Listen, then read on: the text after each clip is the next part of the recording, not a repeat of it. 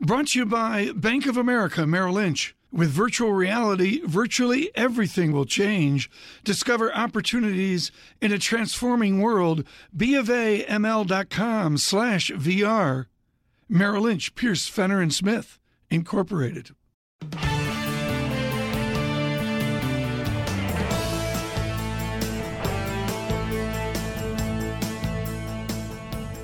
Welcome to the Bloomberg Surveillance Podcast. I'm Tom Keene with David Gura. Daily, we bring you insight from the best of economics, finance, investment, and international relations. Find Bloomberg Surveillance on Apple Podcasts, SoundCloud, Bloomberg.com, and of course, on the Bloomberg. Futures flat, Dow futures up nine, equities churning, but look at the Dow 21,528 and you weren't in a market because the market, the economy was terrible. Things are terrible. On Friday, you read four doom and gloom articles to get you through the terrible weekend to get to the terrible Monday where Drew Matus, the stock market goes up again. Because in your wonderful days at UBS with Maury Harris, you were right then, you're right now. It's a resilient American economy. Can you link your GDP optimism right over to the stock market? Uh, no, but I think it's reflecting it. I mean, I think when you look at the world today, you see a moderate growth environment with moderate inflation, very low interest rates, uh, and very low volatility in the economy itself. And so, you know, when you look at the equity market, for example, uh, you know, there's less volatility around everything. So, you know, you that's why the multiple I think keeps going up is because people are like, well, you know, I'm not going to get six percent in terms of nominal growth. Uh, I'm going to get four, but I know it's a solid four as opposed to six percent plus or minus four. Let's let's go back to original Drew Matus before we get to the markets uh, here, and that is the idea of justifying 2.8 or 3 percent GDP.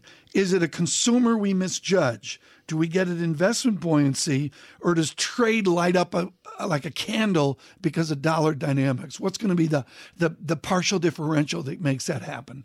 Well, so I think the consumer is going to have a lot to do with it, uh, and I think we're going to see that investment cycle begin because I think the thing that's being misjudged and misunderstood the most, uh, and that everyone is getting wrong, is that productivity productivity is cyclically low.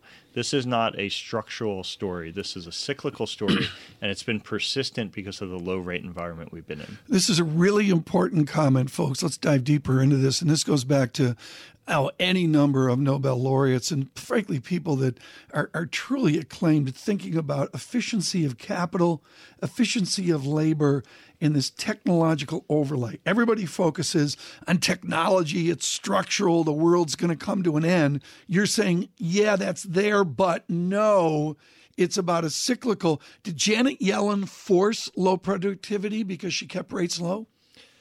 I wouldn't say she forced it, but if you think about what low rates have done, low rates have effectively allowed companies that perhaps should have gone out of business to stay in business. Uh, and so every year that goes by where that occurs, and you have companies that should be getting churned uh, because their their cost of financing what they're trying to do.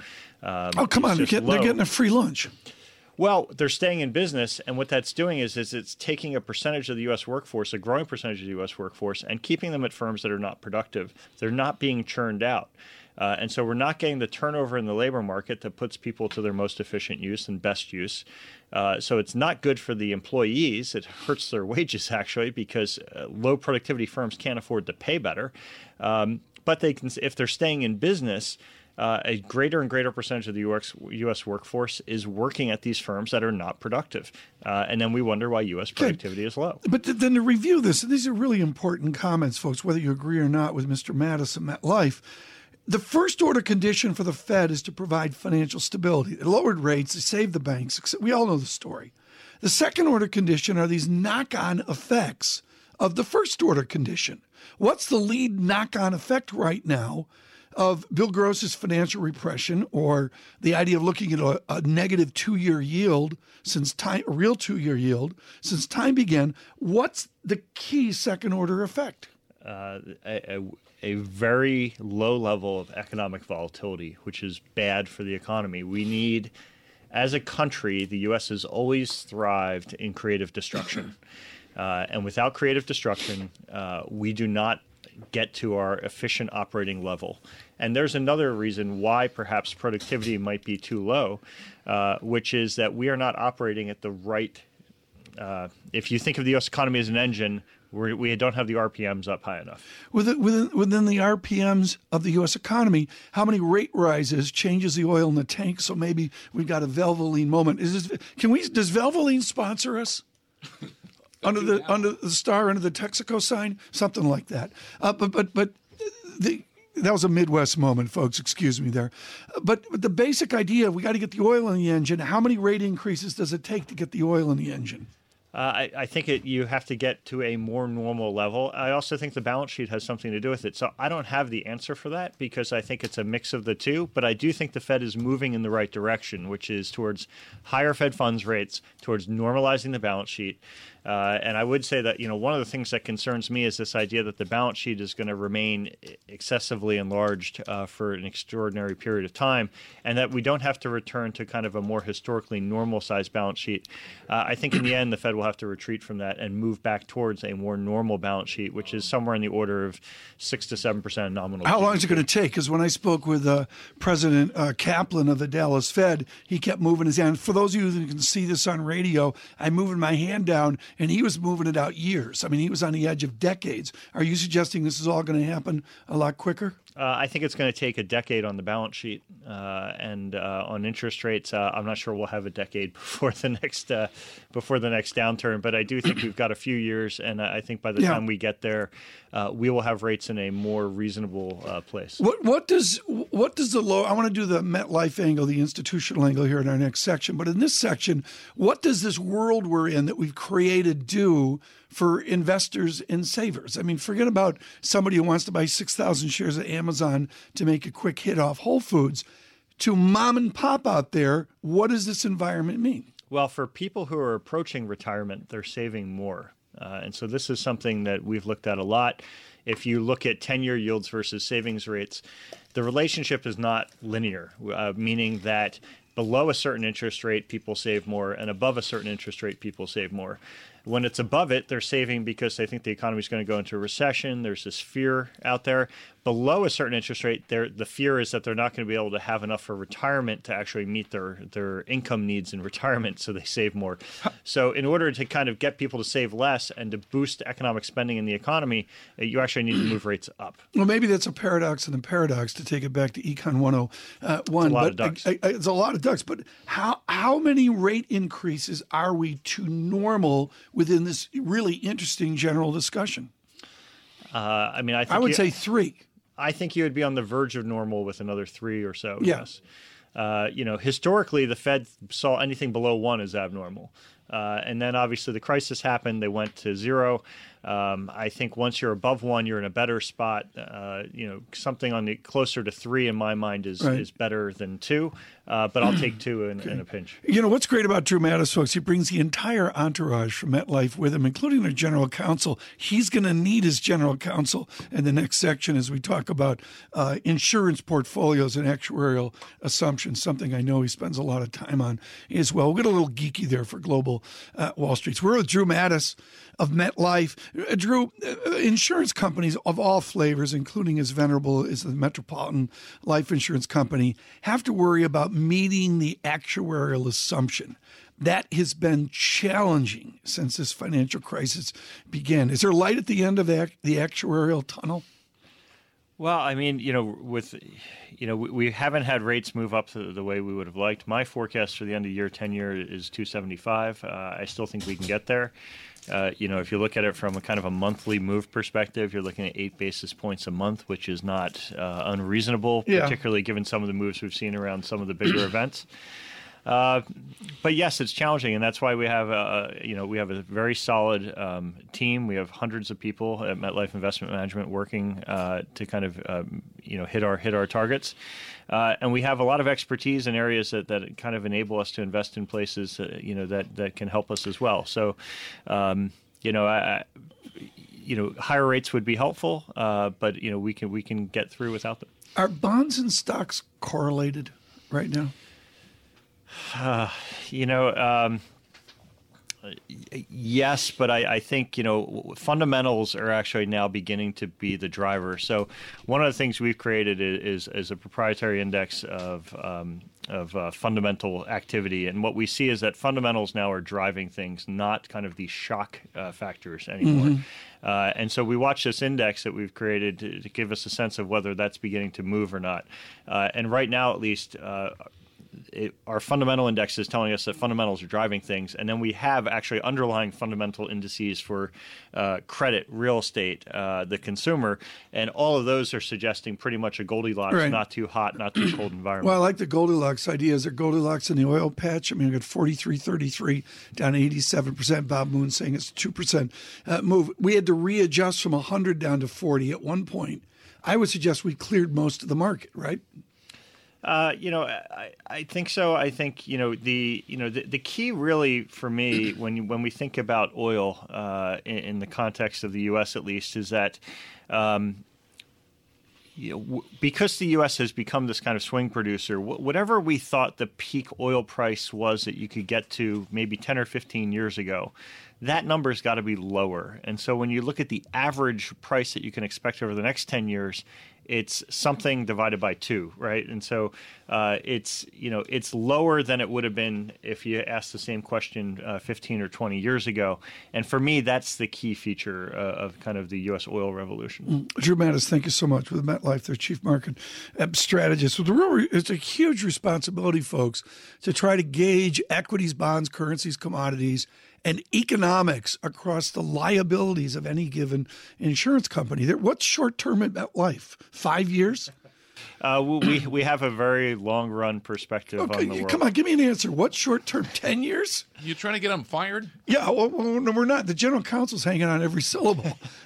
five years. I mean, seriously, five years is short term for an insurance company we, we make investments. We are a liability driven investor, and that means we make investments for the long term. There he is with the CYA answer. Drew Matus of MetLife, thank you so much. Worldwide, this is Bloomberg.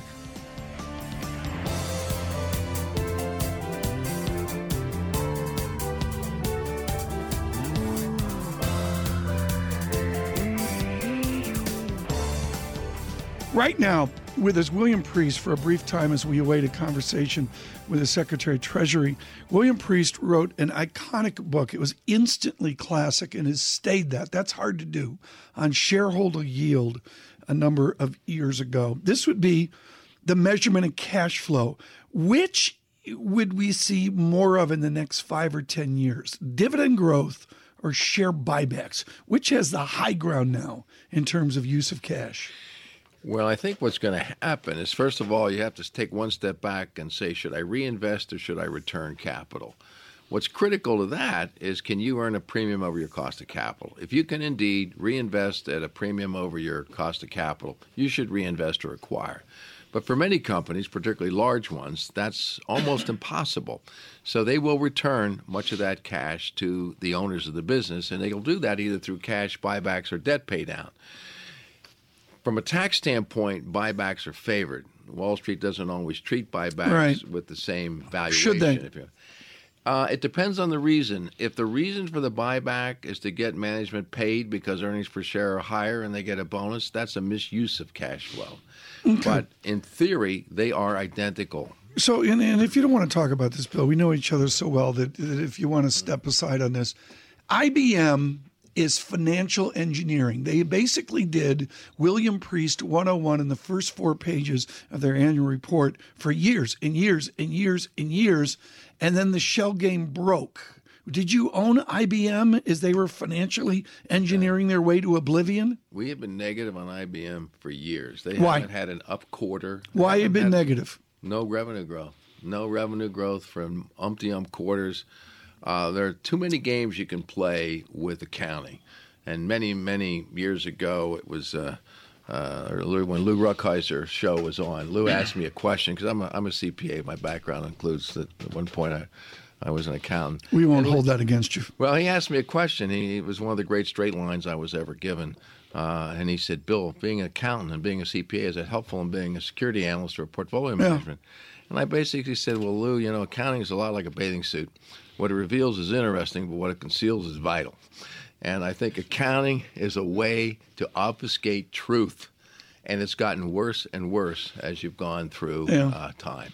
These censors just gagged me here at surveillance, so I can't respond Okay. to that. Mr. Rukeyser could respond to that, and in the modern day, even Lou Rukeyser couldn't respond to the bathing suit priest analogy. Am I doing okay, John? Yeah, you dig that hole real, real get the shovel out, Keep going, keep dig the hole ever deeper. Okay, but IBM, seriously here, you look at the IBM pages, everybody thinks it's CPA, CFA 101, and you're saying, the revenue growth isn't there. Amazon has more revenue growth than God. Is Mr. Bezos, did he read William Priest? I have no idea. Why not? Why can't you look Bezos. at? Why can't you? You should have. Well, well. Uh, who do we have on yesterday? Uh, that, that was wonderful about this. Uh, uh, David Rubenstein saying he made the same mistake you made, and the, you know the underestimated Bezos. You got revenue growth at Amazon. Does that count towards shareholder yield? I think at the end of the day, you're going to look at does the entity generate uh, cash flow? All businesses are driven ultimately by their ability to generate cash flow. Now, we have a definition for free cash flow, which essentially indicates that the, the definition that we use it's the cash available for distribution to shareholders after all planned uh, capital Right. expenditures and all cash taxes.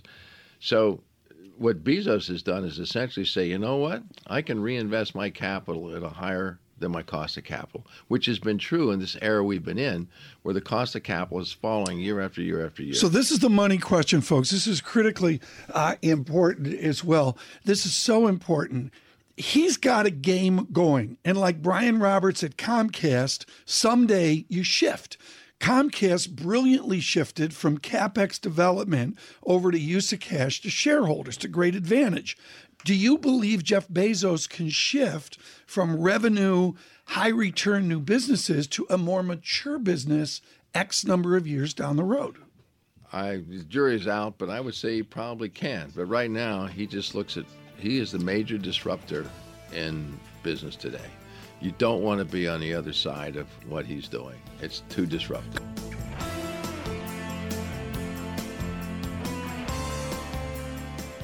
Brought to you by Bank of America Merrill Lynch. With virtual reality, virtually everything will change. Discover opportunities in a transforming world. BofAML.com slash VR. Merrill Lynch, Pierce, Fenner, and Smith, Incorporated.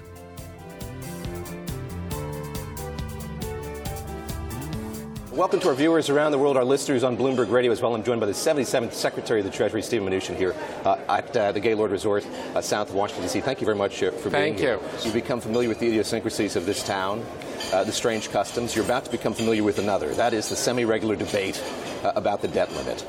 When are we going to, to hit it? How, how soon is that debate going to happen?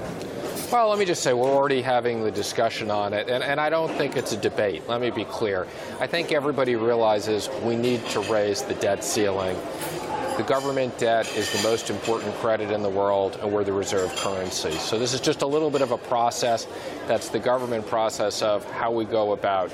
And one of the things I think we should think about over time is changing this process. It should be once we've spent the money, that the debt limit goes along with the commitment to spend. Is it the beginning of September when you think we, we hit that limit? Is it later in the month? Do you have a specific date at this point? We constantly review these numbers internally. Um, I don't want to give exact projections. As I've said, I've encouraged Congress to act before they leave for the summer, but uh, we do have enough money to get us through September in case they don't. Back in January, before you were confirmed, you spoke against prioritization of debt payments. Now that you've been on the job, you're familiar with the office and the way things work here uh, in Washington. Uh, do you still feel that way? Are you against prioritization? Let me just say, I think that the Congress should raise the debt ceiling so that we don't have to talk about prioritization. Th- that's really the focus. We should be paying our bills when they're due, and we shouldn't put the government at risk. There hasn't been what I would call a chorus of consensus around this issue and a few others within the administration. There are some of your colleagues who are calling for a clean raise of the debt limit. There are others who think it should be tethered to, to spending cuts. What's it going to take to get to unanimity on this issue and others within the within the administration? Well, I, I think we have a general understanding within the administration, and, and, we're clear on that. And we're working with Congress. This is really up to Congress to raise the debt limit. And, and again, it's something I'm confident that they'll do before we get to a point that's critical. On the issue of unanimity, is the White House saying there is a date by which we will have a tax reform proposal uh, from the White House? Uh, are you speaking with one voice on that issue? Well, I think we've been pretty consistent in saying we're working every week very closely with the House and the Senate to have a joint plan when we come out. And the idea is to get us all on the same page so when we release the combined plan, it's going to get passed. And it's going to get passed by the House and the Senate, and the President will sign it. And it's our focus to get that done this year. It's critical to the economy, and we're working every day to get that done. What's your relationship like with lawmakers on Capitol Hill? How have you found that being new to Washington, being new to this job? I think we have very good relationships, and uh, I think it's a team effort.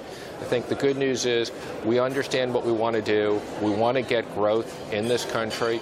We want to have tax reform. It hasn't been done in 30 years. It's critical. We want to simplify personal taxes. We want to create a middle income tax cut.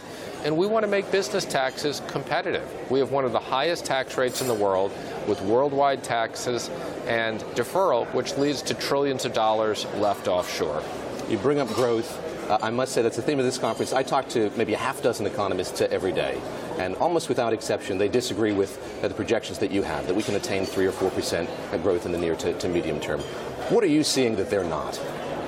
Well, again, I just want to put this in perspective. When Obama came into office, he was projecting over 4% economic growth. We obviously haven't had that. We've had one of the lowest growth rates in modern history.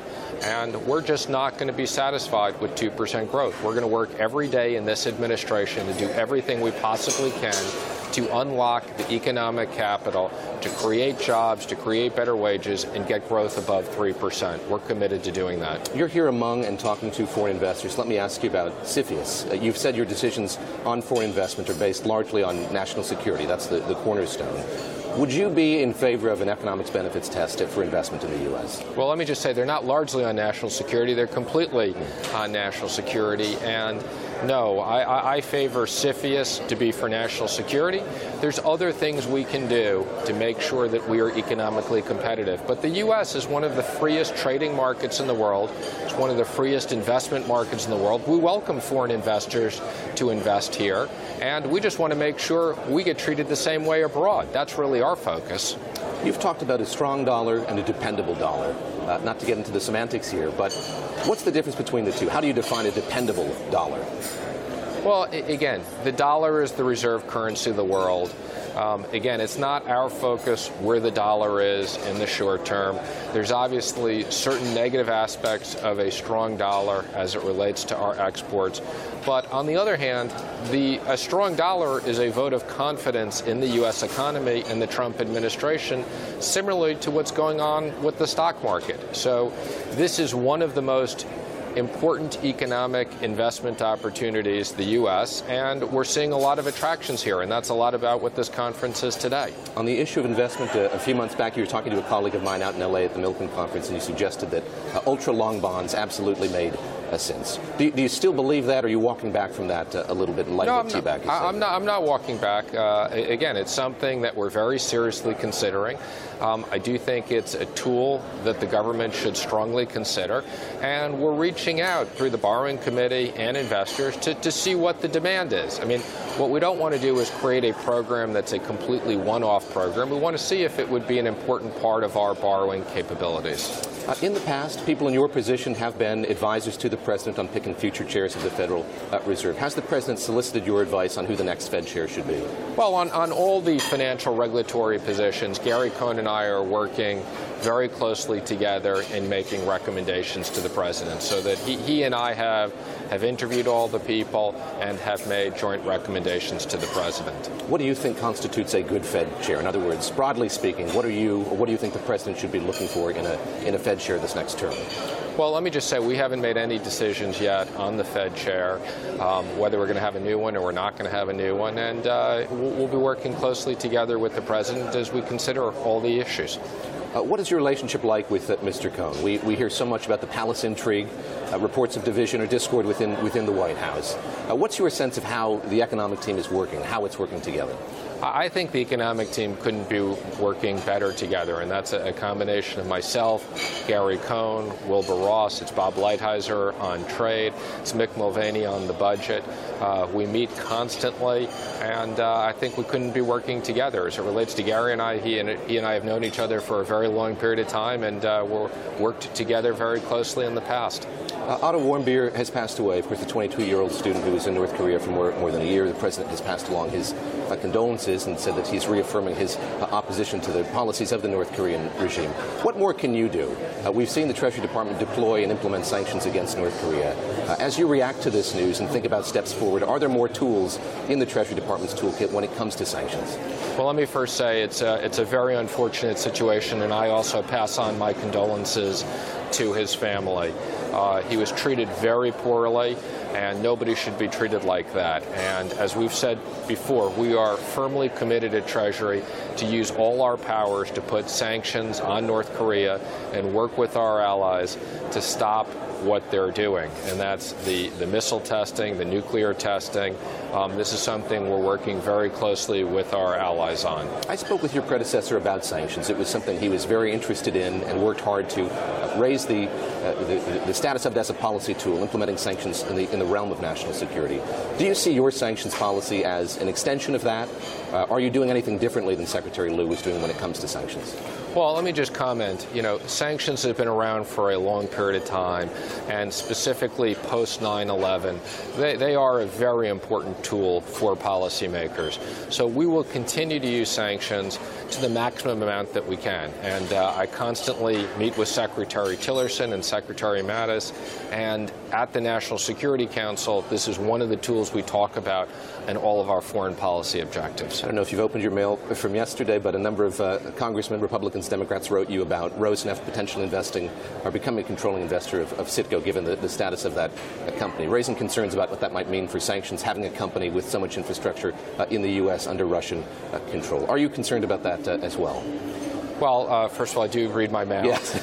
so I did. I know it that. came late yesterday. Yeah. Um, you know, I can't comment on any specific cases in CFIUS, but uh, I, I, can assure them and I can assure others, I take my role as chair of CFIUS very seriously. We will use CFIUS solely for the purposes of protecting our national security, and any transaction that's within our jurisdiction, we will look at very carefully. Just a last question here about uh, an op-ed that uh, Gary Cohn and H.R. McMaster wrote for the Wall Street Journal on the arena, seeing the world community as less of a community as a place where countries are competing against one one another. In that space, what's, what's, the, what's the role of uh, multilateral institutions? Oh, I think there's a significant role. I mean, I, I, think there's a lot of common objectives that we have. I think whether it's the World Bank, whether it's the IMF, or, or others, there's definitely a role for us working with our allies, with these institutions, uh, to, to, to create fixes for problems around the world. I think, as you know, kind of we've been working with the Greeks on the, the debt crisis there. We're pleased that we've come to an agreement, or the Europeans have come to an agreement, and I worked closely with the IMF and with our partners. Although this is primarily a European issue, we wanted to make sure that this was done. And uh, we're very pleased with the IMF's role in those negotiations. Secretary Mnuchin, thank you very much. Thank uh, you. That's Steve Mnuchin, the 77th Secretary of the Treasury. Back to you.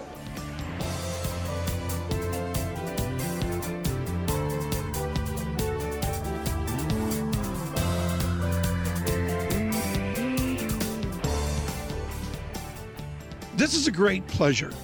Great, great pleasure. This is truly one of the nation's leaders on trying to get your kids to learn their multiplication uh, tables and actually get through trigonometry in high school. Here's what you need to know he was what was called a Westinghouse Scholar this is a few years ago, before Princeton, before this, before that. Everybody who was cool didn't want to do what you and I did, which is a lot of science and a lot of math. And you took the trophy in high school as a Westinghouse scholar. It's like uh, the movie October Sky. It's a nerd on the block. How did you get through the social impact of math and science where everybody said what Tom Leighton did, that's not cool? Well, I just love math and science, so I had a lot of fun doing it. And uh, there were a few other kids at the time. There were. There were a few others, but there was also that social tension of that's not cool. What Tom Leighton of Akamai is doing, that's not cool. Yeah, no, that's true, and we we face Yeah. that same challenge today. I think, Yeah, I- uh, in terms of what is emphasized, and um, it is a challenge, I think, for the country. With, with, within this and within your public service, along with the, the success of Akamai and, and what you've done in the, the internet, is the idea of the rigor of mathematics. How do we help kids get through the tough moments, the rigor where you're looking at sine, cosine, tangent, and those, those other three functions on the other side? How do we get through the rigor? You know, I think one key is to make math be interesting. Uh, and to show kids what it can be used to do. Uh, you know, take search. Yeah. Uh, that's all math. And, you know, I think when you expose it to kids in the right way, show them the magic of math, the power of math, that goes Right. a long way to increasing interest uh, later on. Tom Leighton, of course, is a co-founder of Akamai Technologies in the internet and video and all. A lot of the nuts and bolts of how what we take for granted happens every day. I, I've got about eight themes to go with you, but I'm going to go right now to the M&A market of Silicon Valley, which is we extrapolate out valuations of tech upstarts. This didn't happen when Akamai was around. You didn't get money come in, and then they'd say it's a $42 billion company. And that's the vogue right now.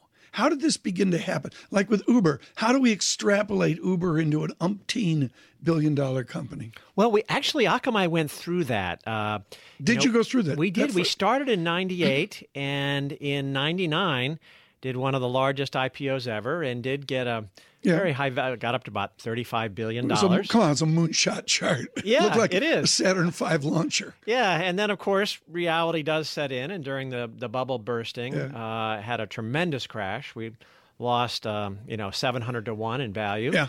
And uh, you know, managed through a lot of hard work from very talented employees to survive that, and then grow into a very profitable uh, and fast-growing company today. Yeah, the rate of return, folks, off the debacle of 2001 of Akamai is jaw dropping and really speaks. It's pretty much a linear function of, of double digit excellence and shareholder uh, return. I guess I got to go to the video question. I perceive video on the internet as a kid's domain. Kids love it. We all know that. I mean, I get all the statistics.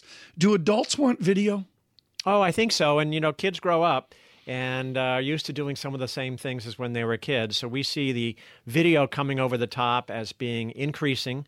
Uh, and ultimately, I think in the long run, most all video will be over IP. It, it, it'll be over IP, but within the video that, that you're the backbone of, there's got to. I, I get the generational shift that the young kids today on YouTube, et cetera, will use video more. Do you see evidence now that adults want video? In journalism, it's a real debate.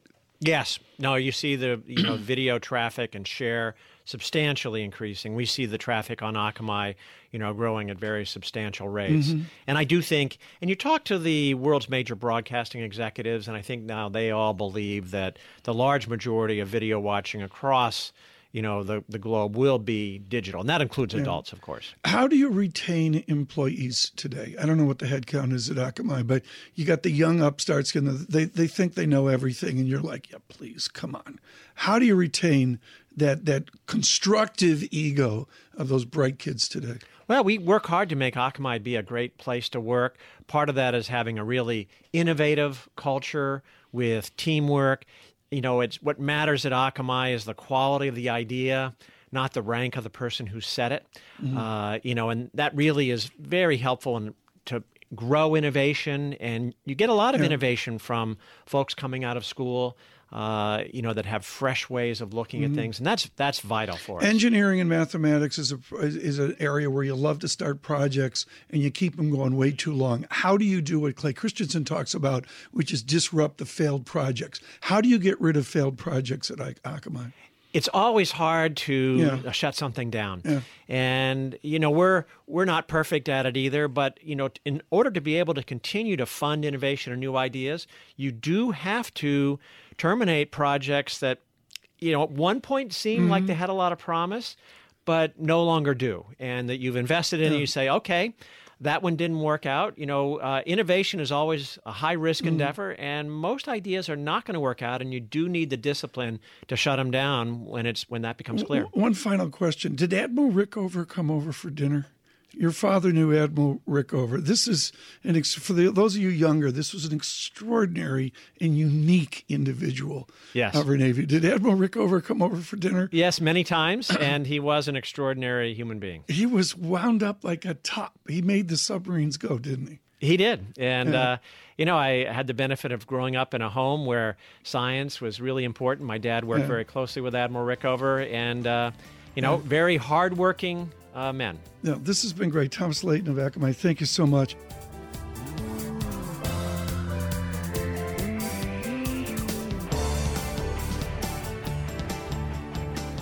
Thanks for listening to the Bloomberg Surveillance Podcast. Subscribe and listen to interviews on Apple Podcasts, SoundCloud, or whichever podcast platform you prefer. I'm on Twitter at Tom Keene. David Gura is at David Gura. Before the podcast, you can always catch us worldwide on Bloomberg Radio.